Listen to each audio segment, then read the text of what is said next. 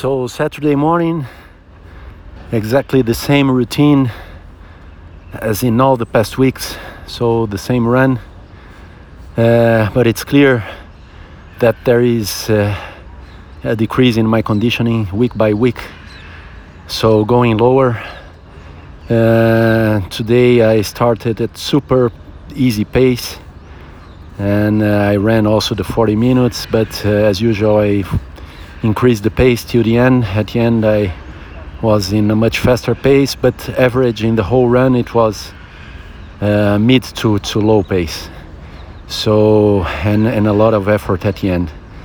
So clearly the conditioning decreasing, which is normal, but it's also good at least to keep this uh, for for measuring, uh, let's say, feeling the temperature of my conditioning.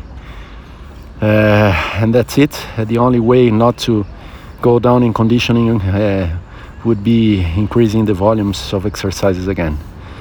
But okay, Let's recover the rest of the Saturday, do some exercises to prepare my body for the tennis game tomorrow, and that's it for the moment.